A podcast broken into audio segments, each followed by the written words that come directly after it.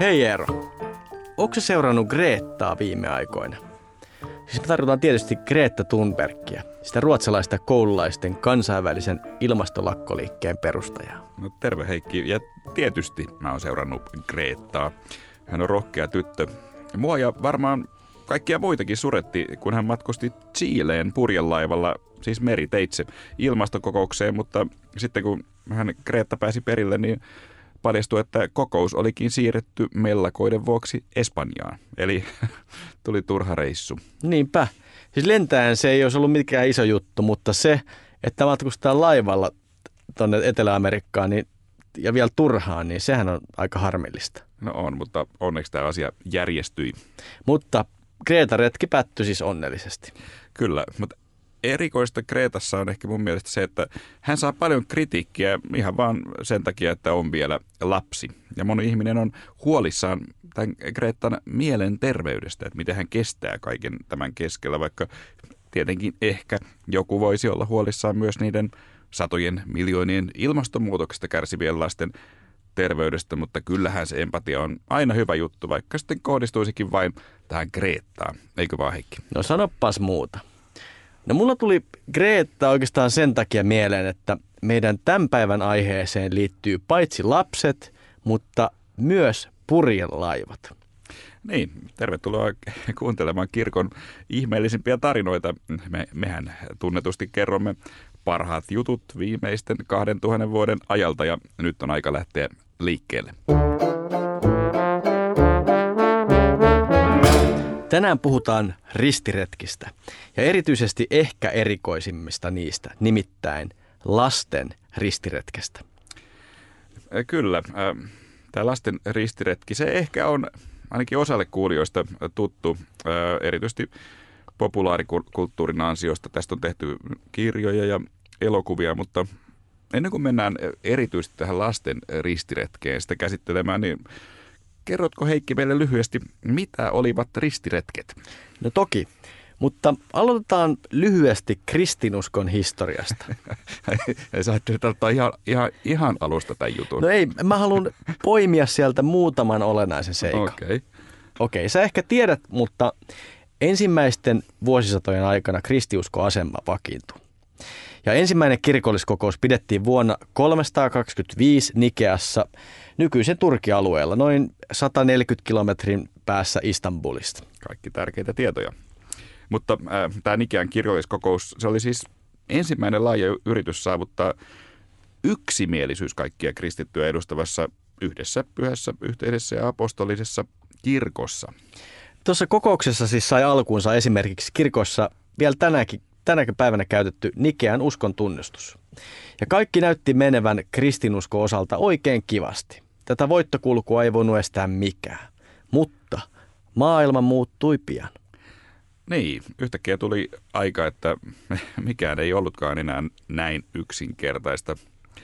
Nimittäin parista vuotta tuon tapahtuman jälkeen kristinusko sai kovan kilpailijan.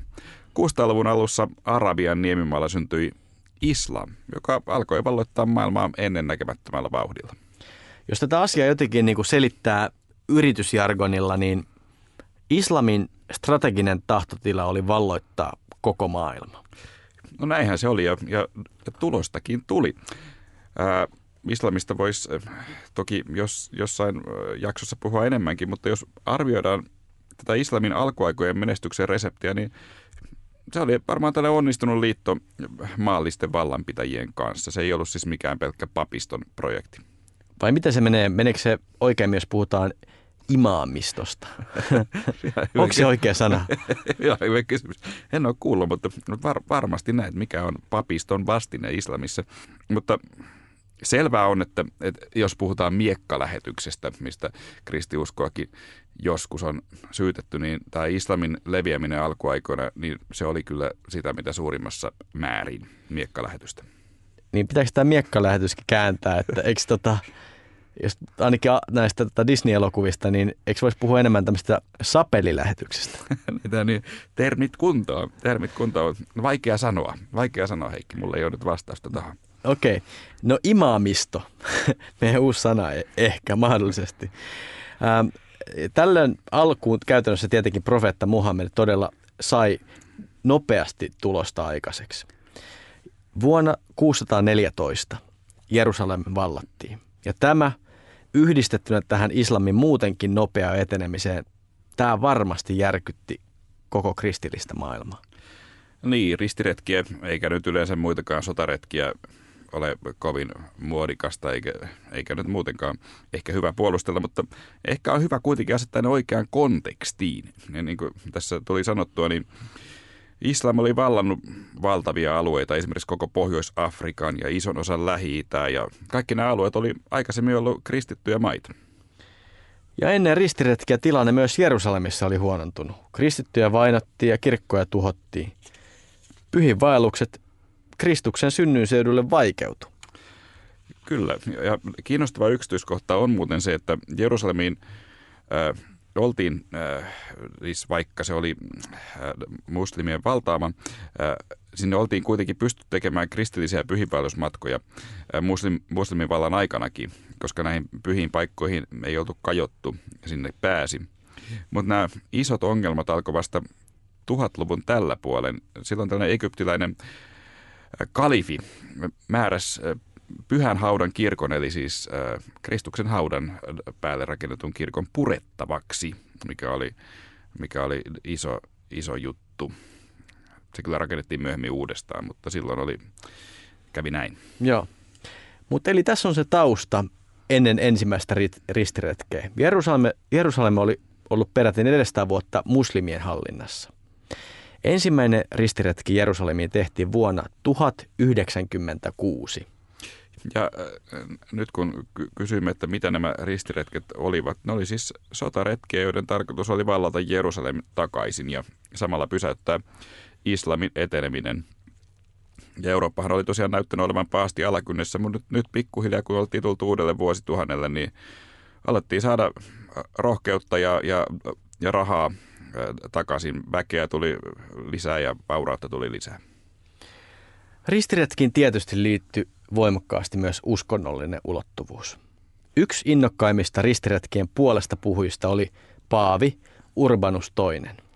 Oikeastaan koko ristiretki aate voidaan katsoa alkaneen hänen saarnastaan vuonna 95, eli 1095.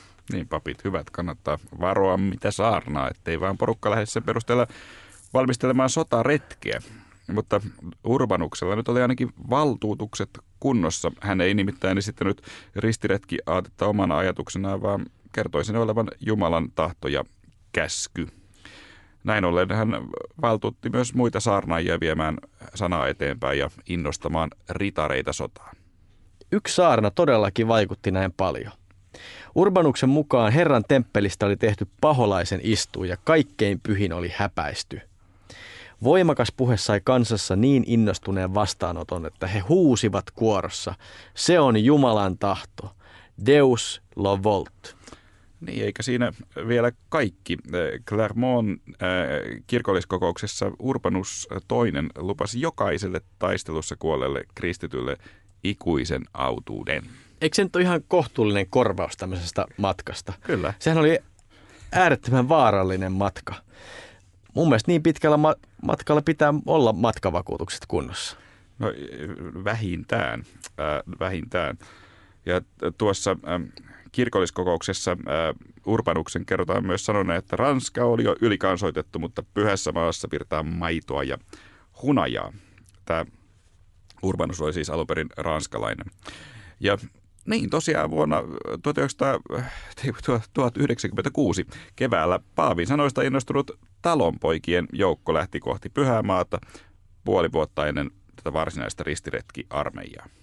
No miten tämän etujoukon kävi? No, täytyy sanoa, että, että hyvä, että ottivat matkavakuutuksen, nimittäin tosi huonosti.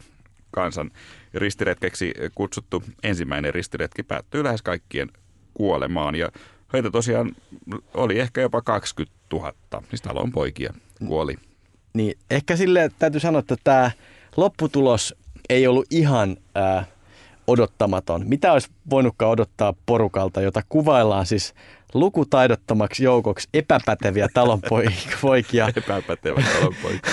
Epäpätevät talonpojat, joilla ei ollut aavistustakaan päämäärästä, jotka uskovat jokaisen vastaan tulleen kaupungin olleen Jerusalem.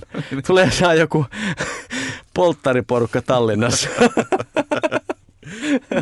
niin, usein, usein kun ristiretkiä miettii, niin on kyllä mielessä vähän erilainen mielikuva, mutta siis ylväät ritarit harniskoissaan, mutta tämä kuvaus kuulostaa ehkä joltain Monty Pythonin sketsiltä, mutta Heikki, olisiko nyt aika kertoa vihdoin siitä lasten ristiretkestä? No kerrotaan lasten ristiretkestä. Olipa kerran kaksi nuorta paimenpoikaa, Steven de Cloy Luoteisranskasta, Vendomesta sekä Nikolas Kölnistä. Siis, äh, onko tämä Heikki Satu? No ei, vaikka mä näin aloitin, mutta tämä on mahdollisesti siis ihan tosi juttu. Odotan mä kerron tämän loppuun. Okei. Okay. Siis, oli kaksi poikaa, ihan erikseen toisista toisistaan, jotka eivät varmaan edes tienneet toisistaan siis. Mm-hmm. Nämä kummatkin pojat, Steven ja Nikolas, väittivät saaneensa näkyjä Jeesukselta. Molempia yhdisty, yhdisti innostus lähteä kohti pyhää maata ja käännyttää kaupunki takaisin kristityksi. Siis eli kyse oli tosiaan kahdesta, kahdesta erillisestä samaan aikaan tapahtuneesta ristiretkestä. Mutta mitä vuotta me nyt eletään? No luultavasti edetään, eletään vuotta 1212. Eli ensimmäiset ristiretket Jerusalemiin on tehty jo yli sata vuotta aiemmin. Okei. Okay. Mutta kerrotaan, että näitä kahta poikaa innosti tai yhdisti paitsi innostus pyhään maahan myös kaunopuheisuus. Sanotaan, että he olivat hyviä puhujia. Sen takia Stevenin ja Nikolaksen innostus olikin kovin tarttuvaa. He saivat paitsi paljon innostuneita kannattajia, myös almuja. Eli nyt oli siis koossa innostuneet lapset ja, ja aikuisetkin vähän sen hyvällä, jopa jumalallisella asialla. Eli kaikki kunnossa. Mikä voikaan enää mennä pieleen? No No oikeastaan ihan kaikki, mutta, mutta ei mennyt kaikki pieleen ihan heti. No mä jotenkin äh, arvasin tämän jutun, mutta käsitellään ensin äh, Stevenin, eli sen ranskalaisen pojan ristiretki. No, tämä alkuhan näytti tosi hyvältä. Monet aikuisetkin ajatteli tässä innostuksessa olevan jumalallista johdatusta mukana ja liittyvät joukkoon. Stevenin seurueeseen liittyi noin 30 000 ihmistä. Kaiketi siis pääosin kuitenkin lapsia, jotka marssivat Etelä-Ranskan satamakaupunkiin Marseihin. Siellä kaksi laivuria lupasi kuljettaa lapset pyhään maahan. Aikamoinen suoritus, pitää sanoa, kolmelta kymmeneltä tuhannelta lapselta, siis Marssi ja Ranskan halki. Miten sä Heikki reagoisit, jos sua vastaan tulisi 30 000 lasta matkalla sotaa? No se on ihan hyvä kysymys. Ehkä ehkä siinä ei pelkkää tsemppiä toivottaisi. Mä en tiedä, miten pitkälle se pelkkä tsemppi. Tsemppi riittäisi. No, mutta jos olisit elänyt 1200-luvulla, niin tähän kysymykseen oikea vastaus olisi ollut, että olisit antanut almuja. Lapset nimittäin selvisivät kerjäämällä ja almuilla. Eli tässä kaikke, vaihe, vaiheessa kaikki oli vielä hyvin. Edessä oli enää luvattu laivamatka kohti pyhää maata. Mutta ajattele, miten sä annat 30 000 lapsille almuja? Se on sama kuin tulee tota, pääsiäisenä virpomaan, että se oven takana olisi 30 000 lasta. Matkalla sata. ja miten sä valitset sen? Saat sen yhden pellavapäisille annat, annat almuja ja sitten siinä vähän vielä jono ei tyhjennä siihen. Okei, okay, mutta hei, edessä oli siis laivamatka kohti pyhää maata, mutta ikävä kyllä, siihen se oikeastaan tyssäsi. Pyhänmaan sijasta lapset päätyivät Afrikkaan ja kauheita, moni vielä orjiksi. Se oli kyllä kurja tarina, Heikki, minkä nyt valitsit. Olikaan jotain näitä onnekkaita, jotka haas, haaksirikkoot johonkin Sardinian saaren tuntumaan. Okei, okay, mutta siis äh, ristiretki jäi kirjaimellisesti puolitiehen. Vähintäänkin. Mutta paha sai palkkansa vasta 17 vuotta myöhemmin. Kerrotaan nimittäin, että Fredrik II, joka oli aikanaan Sisilian, Saksan ja Jerusalemin kuningas, niin hän hirtti orjakauppiaat oman ristiretkensä yhteydessä. Mutta Heikki, mitä kävi sille sen saksalaisen pojan Nikolaksen porukalle? No Nikolas Kölnistä. Hän sai liikkeelle hiukan pienemmän joukon, mutta kuitenkin vaikuttavan 20 000 lapsen lauman. No on sekin jotain, jos ajattelee, että Suomessa syntyy nykyisin, tämähän on meille ongelma, alle 50 000 lasta vuodessa. Eli, eli onhan tämä, tämä Nikolaksenkin ristiretki melkoinen sukupolvikokemus ollut. Onko ne mennyt samaa reittiä? Ensin on tullut 30 000 lasta kerjäämään. Sitten Niistä on päästy. Ja... nyt tulee eri jengi, mutta näitä vain 20 000. Joo. No joo, mutta tämä Nikolaksen joukko tosiaan suunnisti Italiaa. Niin, se e- eli oli eri reitti. Eri Saksasta reitti, ei, ei varmaan mennyt Se- samoille oville, kyllä, mutta joo. kun mennään sitä kautta, niin mitä? Edessä on matka Alppien yli. Ja he pääsivät Alppien yli, aika rautaisia lapsia. No todellakin. Ja myös usko oli heillä kova. Nikolas uskoi, että kun he saapuvat Genovan satamakaupunkiin, vedet väistyy kuin Mooseksella konsanaa ja he pääsevät kuivin jaloin pyhään maahan. No miten kävi? No valitettavasti tällä kertaa vedet ei väistynyt.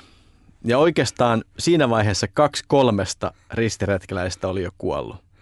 Genova ehti vain 7000 lasta. Niin, eli nämä Alpin ylittäjälapset eivät lopulta ehkä sitten olleetkaan niin rautaisia. No hei, ehkä tässä pitää alleviivata, että he olivat vain lapsia. Niin he todella olivat vain lapsia. No, eh, joka tapauksessa Genovan kaupunki ilmeisesti kuitenkin suhtautui näihin ristiretkeleisiin suopeasti, mikä nyt kyllä ymmärtääkin, jos on 7000 rähjästä lasta Alppien eh, ylityksen jälkeen sinne saapuu, niin hyvä, että oli eh, suopeutta ja laupeutta. Heille tarjottiin mahdollista asettua kaupunkiin ja monet ilmeisesti tarttuivatkin tähän tarjoukseen, mutta ei Nikolas. No ei. Ja Nikolas ei halunnut myöntää tappiota. Hän lähti muutaman uskollisen seuraajan kanssa Paavin pakeille. Ja siis Paavi on tässä vaiheessa Innocentius kolmas. No, Paavi puhui Nikolakselle ja hänen uskollisimmille kannattajille järkeä ja kehotti heitä palaamaan kotiin Saksaan. Valitettavasti Nikolas ei enää selvinnyt toisesta Alppien ylityksestä. Hän kuoli matkalla. Surullinen loppu. No ei sentään. Loppu on vieläkin surullisempi. Nämä pettyneet vanhemmat kohdistivat vihansa Nikolaksen isää kohtaan. He pidättivät isän ja hirttivät hänet. Ja syynä todella oli se, että tämä Nikolaksen kaunopuheisuus koitui lopu- lopulta aika monen asiasta innostuneen kohtaloksi. Mutta tässä oli siis kaksi lasten ristiretkeä, joista kumpikaan ei päässyt tavoitteeseensa. Ei kovin hyvä tulos. Pitää kuitenkin muistaa Paavi Urbanuksen matkavakuutus. Siis hänhän lupasi ikuisen autuuden ristiretkeläisille. Vai oliko se niin, Eero, muistaakseni, että oliko se luvattu vain taistelussa kaatuneille?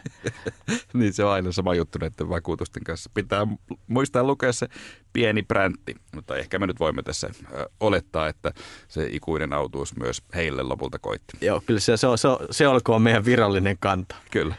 Mutta siis näitä varsinaisia ihan pyhälle maalle asti suuntautuneita ristiretkiä, niitä oli yhdeksän. Ja edellä mainituista syistä lasten ristiretki ei ollut siis yksi näistä. Yhdeksän varsinaisen ristiretken lisäksi tehtiin ristiretkiä myös Suomeen ja, ja Baltiaan. Niin ja Suomen ö, ristiretkestä puhuimmekin jo ensimmäisessä jaksossa, jossa käsittelimme piispa Henrikkiä. Ehkä on aiheellista kysyä, että mistä tässä kaikessa oli kyse? Onko edes oikein puhua lasten ristiretkestä? Onko tässä tarinassa ylipäänsä mitään perää? Ja ennen kaikkea, mitä tutkijat sanoo lasten ristiretken todenperäisyydestä? Ja ehkä voisi nostaa vielä sen näkökulman, että oliko ristiretkissä mitään järkeä? Niin ylipäänsä. Juuri näin. No puretaan ensin tätä lasten ristiretkeä. Onko se totta vai tarua, Heikki? No, mä olisin taipuvainen ottaa semmoisen kannan, että ei savua ilman tulta. Ei ainakaan ole mitään selvää todistetta siitä, että tarina ei olisi totta. Ja tietysti, kuten aina ton ajan tapahtumien kanssa, lähteistä on aina pulaa. Äh, niin, no joka tapauksessa äh, 30 vuotta myöhemmin tästä tai näistä tapahtumista kirjoittaneet kronikoitsijat, he ymmärsivät tämän ilmaisun puer, mitä käytettiin tässä nä- näissä tarinoissa. Aivan. Ymmärrettiin, että tämä puer tarkoittaa lasta. Mutta tällä ilmaisulla saatettiin kuitenkin myös tarkoittaa köyhiä tai ylipäänsä nuorempia ihmisiä. Siis näyttääkin siltä, että tähän tarinaan on sekoittunut myös saksalaista kansansatua, Hamelnin pillipiiparia. Se on muuten ihan mainio satu. Kerro se. Mielelläni. Siis tämä on nyt ihan satu, mutta tämän sadun mukaan mies kar- karkatti rotat Hamelin kaupungista vuonna 1284. Koska hän oli pillipiipari, hän lumosi rotat soittamalla pilliä, johdattaen nämä rotat hukkumaan läheiseen jokeen. Ja, mutta tosi hyvin kerrottu Satu Heikki. mutta jatka vaan. Mä, mutta tämä jatkuu vielä, tämä, tämä paranee, tämä paranee. Tässä on niin kuin kliimaksi lopussa. Joo. Kun kaupungin nämä asukkaat ei ollut halukkaita maksamaan sovittua summaa pillipiiparille, pillipiipari kosti. Hän lumosi huilulla kaupungin lapset – ja houkutteli heidät läheiseen vuoreen. Ja tämän vuoren sisään nämä lapset katos. Sen pituinen se. Ai ja, tämä on kyllä pa- kauniita unia hyvä, lapset. Hy- hyvää yötä Jeesus myötä. Nyt, nyt, nyt, nyt nukkukaa lapset. Tai tekin hukutte vuoren sisään.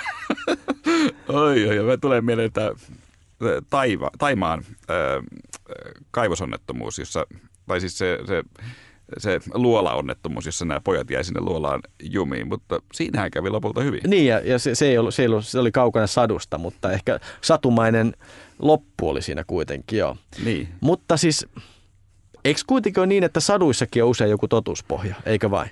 Kyllä joo, ja, ja, ja, ja voi toki olla, että... Äh, Satu tästä Hamelnin pillipiiparista voi myös viitata juuri tuohon lasten ristiretkeen, koska siinähän sanotaan, saduthan usein tehtiin lapsille ikään kuin varoitukseksi, että älkää te sitten tehkö näitä tyhmyyksiä lapset, että siinähän voi käydä huonosti. Niin, niin näin, näin, mm. näin mä ajattelen. Siis, eli lasten ristiretke on, on mitä luultavimmin joku todellinen tapahtuma, mutta siis historian saatossa siihen on kerääntynyt erilaista, ehkä vähemmän luotettavaa elementtiä. Historioitsijat on tullut siihen tulekseen, että puer ei var- varsinaisesti liittyisi tähän lapsiin, vaan köyhiin.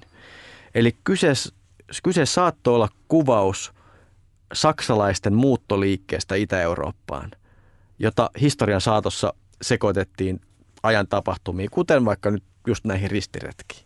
Teorioita on, niin, just on näin. tosi monenlaisia, koska emme ei oikeastaan tiedetä, että, että, että, että oliko se tarkalleen totta, mutta me nyt varmaan päädytään ottamaan hiukan samanlainen kanta kuin jokin aika sitten piispa Henrikin ja Lalliin. Eli on vaikea uskoa, että näin vahva ja yleinen tarina, että se ei olisi voinut syntyä täysin ilman totuuspohjaa. Että että kyllä tässä joku, jo, jonkinnäköinen lasten ristiretki on ollut, mitä se sitten on tarkoittanut. Niin, nimenomaan, nimenomaan. mitäs meidän nyt pitäisi ajatella näistä ristiretkistä yleisesti? Okei, no nyt, tota, nyt ehkä pitää olla vähän tarkkana. Ää, pitää, pitää olla ehkä erilainen sävy. Saattaa nimittäin olla niin, että me päädytään sanomaan jotain sopimatonta tahallamme. Puhu Heikki tai vaan, tahattomasti. Puhu vaan Heikki omasta puolestasi. Eikö, mä tarkoitan siis sitä, että ää, kun puhutaan ristiretkistä, niin edelleen se saattaa suututtaa monia. Voi käydä niin kuin Paavi Benediktukselle vuonna 2006 vierailullaan kotimaahansa Saksassa. Muistatko tämän vierailun?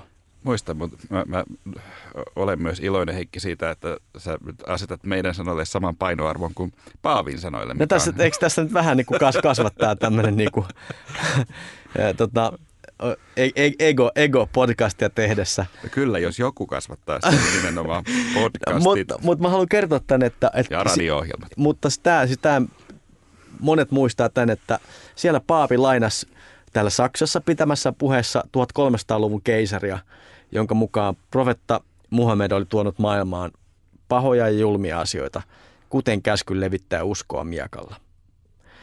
Vatikaani korosti jälkeenpäin, että Paavi ei yhtynyt tähän keisarin näkemykseen, vaan tämän viittauksen kautta hän halusi tuomita kaiken väkivallan, jota tehdään uskon nimistä, nimissä.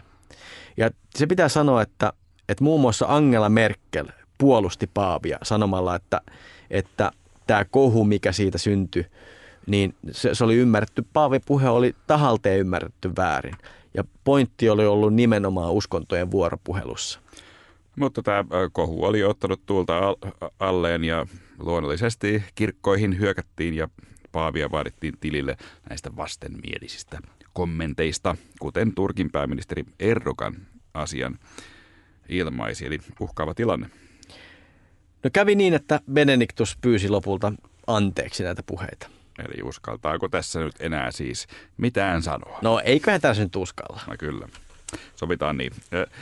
Eli meidän piti puhua ristiretkistä ja niiden, mitä niistä pitäisi ajatella. Just Niitä näin. tehtiin siis todella Pyhälle maalle parin sadan vuoden aikana yhdeksän. Ja näiden ristiretkeläisten hallintokausi Pyhässä maassa kestikin no sen noin 200 vuotta sen jälkeen, kun Paavi Urbanus oli kutsunut ensimmäiset ristiretkeläiset kokoon. Ja totta kai siis ristiretkiin liittyy paljon ongelmia, mutta näistä ongelmista päästään yhteen toiseen anteeksi pyyntöön. Paavi Benediktuksen edeltäjä, Paavi Johannes Paavali II, pyysi aikoina anteeksi katolisen kirkon väärinkäytöksiä ristiretkisodissa. Ja näitä väärinkäytöksiä äh, todella siis kyllä tapahtui, kaupunkeja hävitettiin ja, ja tuhottiin siitäkin huolimatta, että, että se tausta äh, ristiretkille oli paljolti äh, siis historiallisesta äh, puolustautumisesta äh, tätä islamin leviämistä äh, vastaan ja näiden menetyttyjen kristillisten alueiden hankkimisesta takaisin. Ja, ja nimenomaan tästä tilanteesta, että kristityt eivät enää päässeet pyhään maahan pyhiinvaelluksille. No synnyttikö nämä ristiretket sitten katkeamattoman vihan kierteen? Ja onko noi ristiretkien kristityt soturit vastuussa jollain tavalla nykyisen, nykyisestä tämmöisestä niin kuin islamilaisesta ten, terroristista, terrorismista? Moni tuntuu ehkä ajattelevan, että, että näinhän se just menee. Ainakin tällä asetelmalla luotu vihaa länttä vastaan. Mutta onhan se nyt hyvin, hyvin erikoinen ajatus mun mielestä, että nämä kuitenkin tapahtui 1000-1200-luvulla. Että mm. näistä on niin kuin sellainen 800 vuotta aikaa. Ja tässä nyt on monenlaista taistelua käyty sen jälkeenkin. Ja, Aivan. ja kyllä se tuntuu mun mielestä melko erikoiselta, että me voitaisiin nyt 2000-luvulla syyttää jostakin terrorismista jotain, mikä on tapahtunut 800 vuotta sitten. Että ei se vaan niinku käy päinsä. Aivan. Sama, samaa mieltä mä ajattelen. Ja, äh, ja nämä ajatukset tästä, äh, että ristiretkiä voisi vielä jotenkin syyllistää, niin kyllä moni tutkijakin on sitä mieltä, että nämä on monella tavalla virheellisiä. Esimerkiksi tutkija Samu Niskanen, äh, joka on aiheeseen erikoistunut, niin hänen mukaansa ristiretket eivät todellakaan aiheuttanut mitään parantumatonta traumaa islamilaisessa maailmassa. Kannattaa muistaa, että islamilainen maailmahan sitten valloitti nämä alueet uudestaan takaisin. Aivan. Ää, ja sitten kun ristiretki lakastui lännessä, niin se kyllä unohdettiin idässä. Et ne ristiretket palautettiin muslimien tieto, tietoisuuteen vasta oikeastaan 1800-luvulla virinneen arabinationalismin myötä, mutta vuosisatoja sitä ennen ei ollut herättynyt oikeastaan minkäännäköisiä intohimoja. Tuskin juuri kukaan niitä oli edes muistanut. Tässä oli erittäin monta teemaa, johon olisi tosi kiva sukeltaa ehkä tulevissa jaksoissa. Mutta nyt ehkä pitää todeta, että hyvä kuulija, kuuntelit juuri kirkon ihmeellisimpiä tarinoita. Mutta mikäli tämä jakso herätti sinussa intohimoja, ää, tai jos koet nyt tarvetta kertoa palautteesi, ää, me otamme sen muuten ilolla vastaan. Laita vaan tulemaan, me ollaan iloisia jokaisesta, mitä ollaan saatu. Anna palautetta osoitteessa kirkon ihmeellisimmät tarinat.fi. Voit seurata meitä myös Twitterissä ja Facebookissa. Tämä ohjelma on tehty yhteistyössä Kotimaan 24 kanssa ja kuulet meitä myös Radio Dayn aalloilla, torstaisin ja lauantaisin. Onko Eero vielä jotain sanottavaa? No ehkä sen voi sanoa, että, että näistä meidän tarinoista Kotimaan-lehdessä ilmestyy aina myös lehtijuttu, eli senkin kannattaa lukea ja vaikka tilatakin koko lehti. No niin, näillä sanoilla toivotetaan näkemiin.